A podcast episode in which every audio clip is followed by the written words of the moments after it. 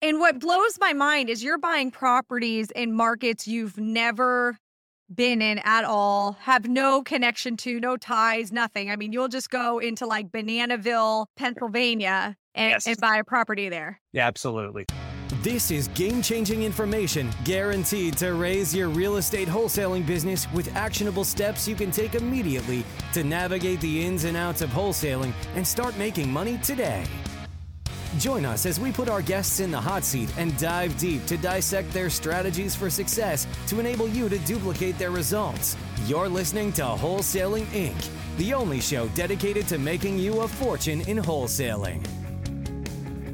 You're listening to the Wholesaling Inc. podcast. I'm your host, Lauren Hardy. And today I've got Paul Lizelle, who blows my mind with the type of virtual investing he does.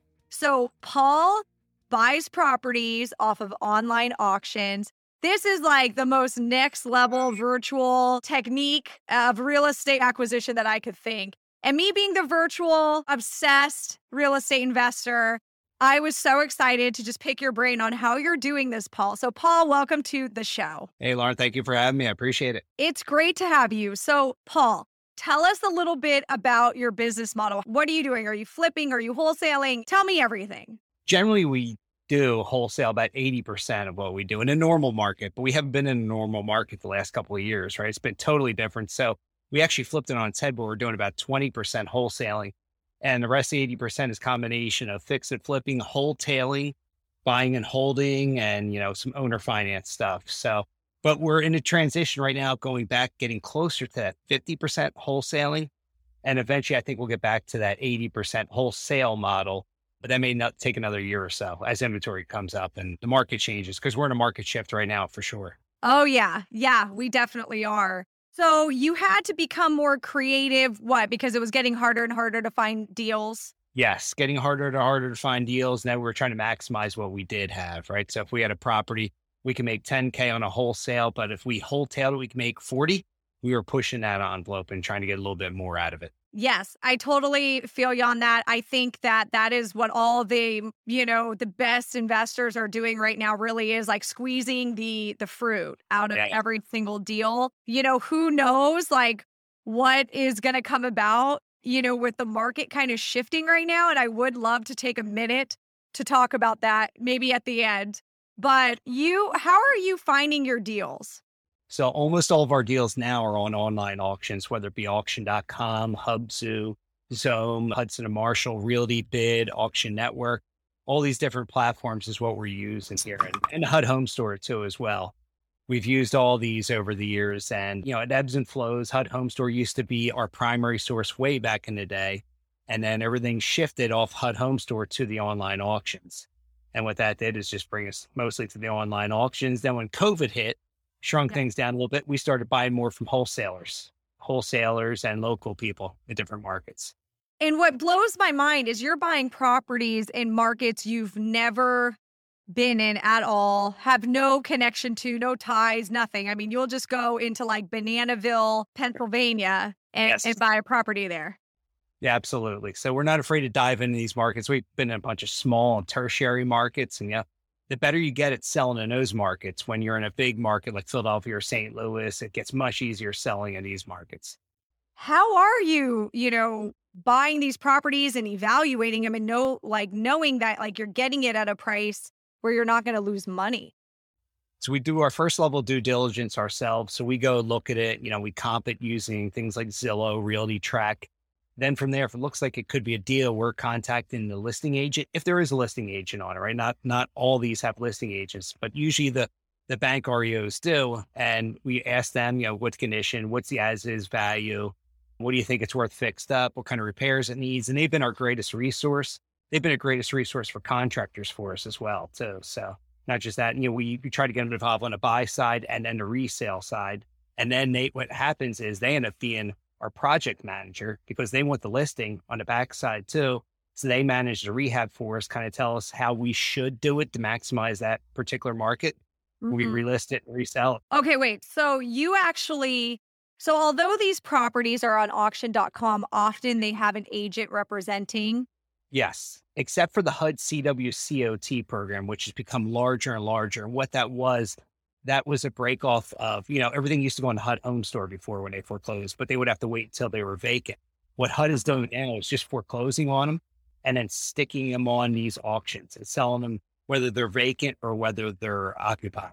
So it's a little different wow. style with what they're doing. So that's why you're not seeing as much inventory on, on HUD home store.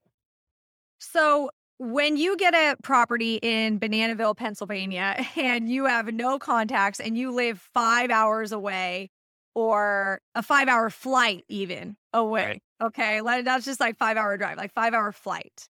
Mm-hmm. You contact the agent and you are relying on the agent giving you accurate data, like what they think it could sell for if it was fixed up. Absolutely. So, and and they're the boots on the ground, right? They're and hopefully get some of these experience. We're hoping to not get a new person in there who doesn't really know the market that well yet, the ebbs and flows, what people are looking for. Most REO agents are pretty good, pretty experienced. I'm telling you, when, when they tell me the BPO comes in at seventeen thousand dollars, when I go to wholesale, the number's almost always seventeen thousand dollars, as is what I'm selling the thing for. So their numbers are very good. The experienced agents, not all of them are experienced, right? But the ones that have been doing it for 10, 15, 20 years are spot on with their numbers. They know mm-hmm. what it needs. They know that they know what repairs are needed. They've got contractors in those markets and their hmm. contractors have been better than the contractors I've gone to try to find on my own. In part because you know the bread and butter who who um, is the one that feeds these contractors the work. It's these agents, so they don't want to screw these agents over because they're the ones constantly giving them work. They don't have any marketing costs. They do a better job usually. Usually do a better job. Usually less expensive and almost always much quicker. I got to say that it's almost always much really? quicker. Yeah. That's interesting. Okay. Because I personally have had a hard time in my market that I'm very familiar with, that I've wholesaled tons of homes to find a reliable contractor. So, are you talking about Pittsburgh? I'm talking about, yes. Pittsburgh is a tough animal, not just yeah. from the contractor perspective, but from the investor standpoint. They're just, they're just different. It's a different area. It's a tough market. It really is. You can get, you can do really, really well in that market. It's just tougher and it's harder to find contractors sometimes are good for you for a rehab or two, and then they fall off the end of the earth. Uh, yeah, yeah. It's a very, very difficult nut to crack. I still ask myself, why am I here? but no, it's, it, you know, it is what it is. And I feel like we've, we've cracked the nut to a certain point and I'm not giving up. But, you know, it does make me skeptical to ever go to like a market I have no idea. Like, I mean, I don't know anything about you know, because of my experience there. So it just blows my mind that you're relying on what the agents are telling you about value, like they're not lying to you. Like, so I think that the key takeaway I'm hearing is that REO agents typically have more experience than like your random Joe Schmo agent that just got lucky on some listing and got a listing from his aunt. You know, yep. like usually these are more professional. And then is it the fact that you're upfront telling them, hey, I don't have an agent there. So our intention is to buy it, fix it up, resell it. So I'm going to need somebody to relist it. That could be you. So what do you think this could resell? Is that like your is that your pitch to them? That's our pitch. That's our pitch generally. Yeah. So they're going to get both the commission on the buy side and the sell side. They're double incentivized, right? And they're going to hopefully give me good numbers. But my numbers is what I trust the most. First, I want them to verify my numbers or tell me, hey, you're wrong. Here's why you're wrong. What did Reagan say? Trust but verify. That was like right. great from from President Reagan. So trust but verify. Use your numbers and then look at their numbers. And there's numbers. A lot of times we're too conservative. We come in too low. And then they'll tell us, no, you know, as a matter of fact, a good example, we did one in East Freedom, PA, which is central Pennsylvania, not too far from Pittsburgh area there. Yeah. And Mike and I were both coming up with like 190 as the as the number on this property. And the agent's like, that was like fixed up value. And agent's like, no, you're 215 as is, 250 fixed up. And then she sends us comps and we're looking, all right, you're right. There was just not a ton of comps in that area, but there really wasn't much inventory in that market. Right there wasn't much a show in the last six to 12 months. So that's what we were running into. Turned around, sold it like that, 215 full asking price in a couple of days. And we just closed on it a week ago. Did run. Wow. Yeah, we picked up for just under 150. Do you get a deal out of the agent? Like when they resell it, do you negotiate their commission down a little bit or is it like bit, um... not always? It depends how much, like if they're going to do like the full scale rehab or really get involved in rehab, I'll I'll pay them the five or six percent. I'm okay with that, and depending on the price point too, right? The higher the price point, I want to negotiate them down. But if it's an inexpensive one, I usually don't try to beat them up too much because they're not making a ton on it anyway, and they're Yeah. really helping me out on the rehab side. If I'm just having to relist it, yeah, I try to get them to bump the number down if they can, especially if they're getting something on the front side. Okay, so if they're like if you're not doing any construction, do you say something like maybe a flat fee or something? Yeah, and we do that flat fee sometimes too. Sometimes we will just end up doing a flat fee listing ourselves. Like a brokerlist.com flat fee listing. So Right. yeah, I just learned about brokerlist.com. So you can basically list your property for like 150 bucks on the MLS. Yep. And it And, uh, works like it's been good for you. You didn't need an age. If it's like, say it's in an area, like say I have a property in an area where I have boots on ground and I'm good, like I can just list. I don't need an agent to Yeah. no, right? You just list it on broker list. So I'm thinking of doing that on one because I I bought one that I know I'm gonna regret, and but I bought it so dumb. Like it's just one of those. Have you ever done that, Paul? Like We've all been there, done that. where you're like you for some reason I saw something in this thing and then like I immediately when we were all the way down the road I'm like what did I see in this house like why did Yes. I buy this thing Mhm. so I know I'm gonna regret it We've all done it. Yeah, well, it might surprise you. You might get some more than you think. you never from it, know right You know, yeah. I was and I was thinking of doing like a wholetail Mhm. and then listing it on brokerlist.com instead of getting an agent Do that. That's a good one to test it on. That's what I recommend test, especially if you think it might be a tighter margin one, right? Then you save yourself that two and a half or Yeah. three percent on the buyer side, or no, on the sale side, I should say. okay what about who do you put the property on a lockbox and just send buyers over there on their own with Well, agents yeah, they they'll they'll bring an agent. Will bring the the buyer. So you're going to pay that whether you offer the buyer's agent two and a half or three percent, and then mm-hmm. you just won't pay anything on the other side, right? So if Yeah. you just you'll just pay the five hundred dollar call it flat fee listing. Uh, Sure. That's what it ends up being with fees and all that kind of stuff. So yeah, we just generally send them. The agent goes, it's on lockbox. They take a look at it and they let you know. They give you feedback. A lot of times they're really bad about giving feedback, just to give you a heads up on that. So sometimes you have to chase them down for that. Okay. That's a that's a good strategy. Okay, let's talk virtual wholetailing. I am the worst, admittedly, the worst wholetailer ever. I don't know how to do it. I all I this is what I do. It's a slippery slope, and I'm all the next thing you know, I redid the kitchen and I redid the bathrooms. It's not a wholetail anymore. How do you wholetail houses, and where do you, how do you just get yourself to stop? We just had one of them where we thought we were going to wholesale it. Then we tur found out there was foundation issues and other issues and it needed a new kitchen. So we had our twenty thousand dollar wholesale turned into a fifty six thousand dollar fix and flip, which we're selling next week, which we're going to make a couple bucks on, but not nearly as much as we planned on. So generally, though, when I'm going in for for the ones that you know you're going to wholesale for sure, let's say it's newer, it's a it's an 80s or 90s build, and you know you're not going to run into structural issues usually in those because they're newer and you know you're going to need probably an updated kitchen or bathroom. And the kitchen's sometimes fine, the cabinets are fine, but maybe you put new countertops in there, maybe a new faucet, things like that. And then a bathroom, a new. The vanities are so cheap at Home Depot. Those 250 bucks, you can get a great one. Hundred dollars for the toilet, spruce it up, make it look good, and uh, paint, carpet, and that's about it. Paint or vinyl flooring and carpet in the bedrooms and that's about it. So generally, you can get away with around 15 to 20k on a wholesale. We've done them as little as three to five k too, depending on you know how good the Mhm. condition was of the property. But those are our favorite ones. They're usually done so quickly, and they generally in this market they've been very profitable. Now it's going to change as we go into the next market, next Yeah. phase of this market here, but we will see what happens there. I do want to talk to you about that because, you know, you're actually closing on these properties. You know, you're not just like a lot of wholesalers. It's kind of, they have the mentality of, well, I'm not closing on it. So Right. who cares, you know, kind of thing. But I close on properties, you close on properties.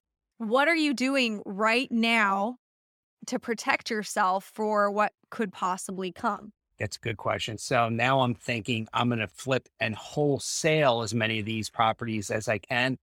Take, you know, instead of shooting for that 40K on that wholesale, maybe take that 10 or 12 or $15,000 wholesale fee or whatever it may be. Just take it, move on to the next one. Because as the market shifts and turns, there's going to be more and more inventory coming for us, more and more opportunities for us. So now it's not squeezing the juice out of every single fruit. Right now, you're just trying to do transactions and get a little bit on each one. Plus, you know, the longer the rehab goes on, the more risk you are of interest rates increasing, the economy going downward, people losing jobs and not qualifying for mortgages. Because we already lost 9 million buyers from January until now with the interest rates increase from 2.75 to six a quarter. Mm-hmm. So I don't want to risk too much more of that. You know, we're almost to our national average or yeah, national average of mortgages at 8%. 8% is our historical number. So still good numbers where we're at six and a quarter, but not as good as 2.75 that we had in January. Yeah. So are you saying you're not going to close on anything anymore? Oh no, I'm closing on all of them. I have to, right? But uh, so what I'm doing initially, besides deciding to wholesale more, is you know when you're looking at your ARVs on these properties, instead of going at 75%, maybe go down to 70%. When you're looking at the ARV, use all the low comps. Don't use any of the higher comps, right? Assume a 10% correction with what we're going to have in a market year and just go a little bit lower just to protect yourself. You know what to okay, try to. Let, let me hold on. Let's clarify. Let's clarify. Because first you said, I'm just going to wholesale, but you're closing on them. So do you Close mean because not a real I, wholesale that way. Not a real wholesale. So yes. he remember he buys them off online auctions. He has to close on them. Mm-hmm. So to Paul's definition of when he says wholesale, he what he means is close on them, but sell them to another investor, right? Yes. Yes. Immediately. And the reason you're doing that, you're still closing, so you're it is still risky, but you're not risking the whole time that the you know values could go down even more in the next four months or five months. So you're just getting rid of the property faster. Faster. Are we trying to? Yeah, exactly. We're always closing on them, so it's not like we're not going to close them. And we're trying to do back to back closings if we can, if we're going to hold, if we're going to wholesale. But if we know we're going to be able to put this thing on the MLS and move it to another investor anyway, I'm okay if we don't have it back to back, as long as I know where the numbers are, right? And just be more conservative in this market right here. We're not doing assignment of contracts, so we can't just walk away from it. If we do that, the auctions will blackball us, and I won't be buying any more at auctions, and I'll lose my whole marketing source right there. Right. right. Okay. So, and then eh, for are there still properties at this moment that you are going to buy to fix up and resell if yes. you know they they look good. But what you're doing is you're going to take your ARV and you're going to minus 10%, pretend the market corrects 10%. Right. That's your new ARV. Are you still expecting a profit at that 10% adjustment or is it just I didn't lose any money? I should still get a profit. I won't do it if I don't think I could be profitable. Then I'll just have to drop the numbers more you know, dropping down from 75% of that ARV to 70%. And there's times when a market, you know, back 2008, 2009, 10, that time period, I was doing it 65%, right? And then you had to adjust up and up as the market got hotter and hotter.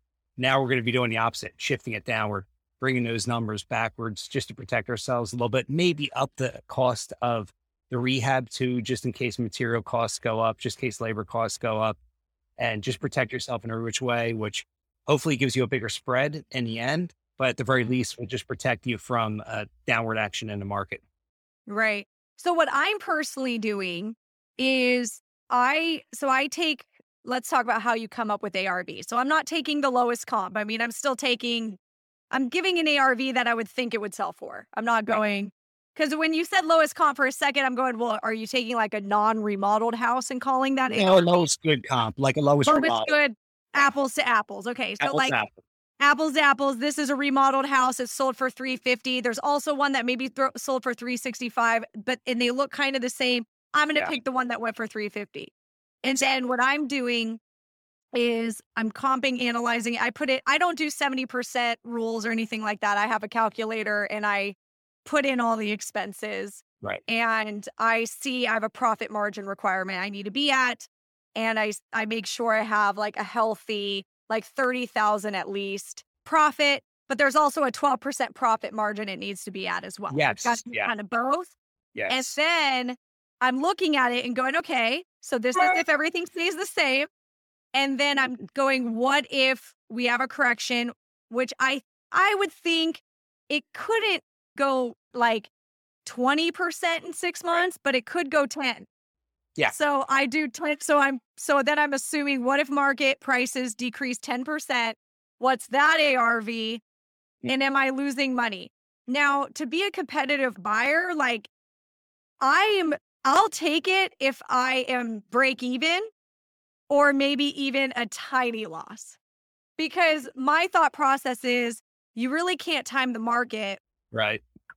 Other buyers are still buying. So I got to be competitive. Like Mhm. there is an element of like, I have to be competitive to stay in business.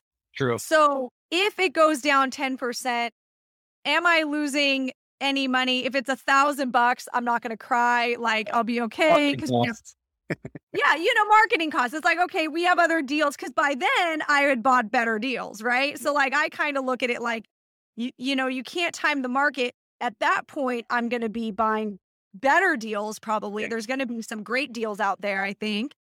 So, that's how I'm doing it.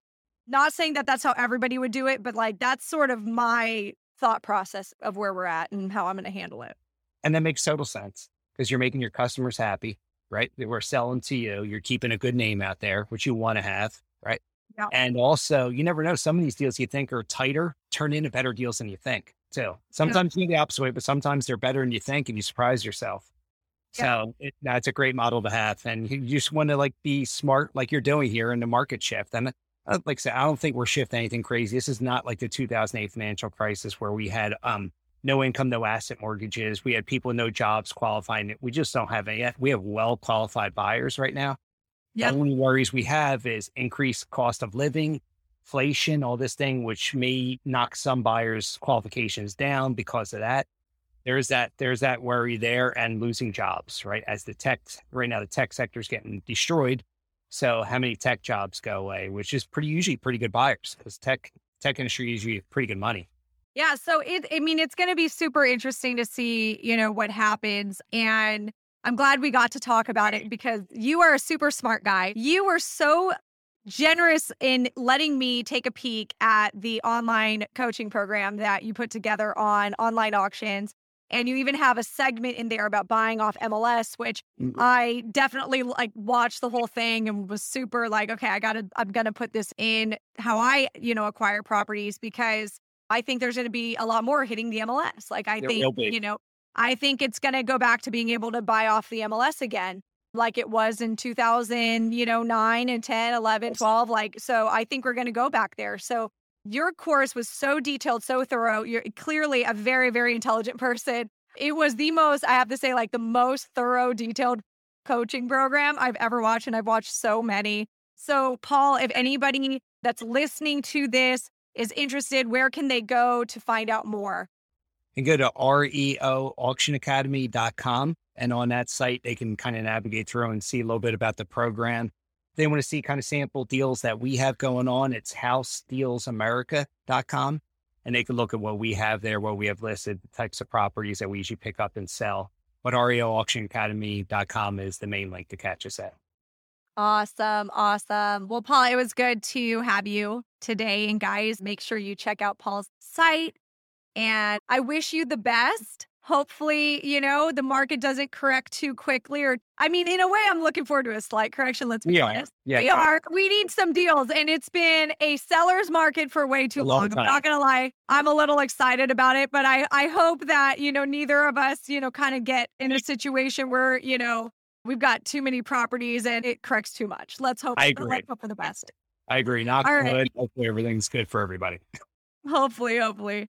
All right, Paul. Well, thank you so much for being on. And guys, if you are listening to this and you are interested in incorporating a virtual model in your wholesaling or your real estate investing, make sure you check out virtualinvestingmastery.com where I teach you how to do just that. Thanks so much for listening, guys. I'll see you next time. That's all for this episode. Your next step to success is to continue the conversation over at wholesalinginc.com by joining the mailing list, as well as get your chance to book a strategy session to learn the systems and become part of the tribe and work personally with one of our amazing coaches. We'll see you next episode with more ways to make you a fortune in wholesaling.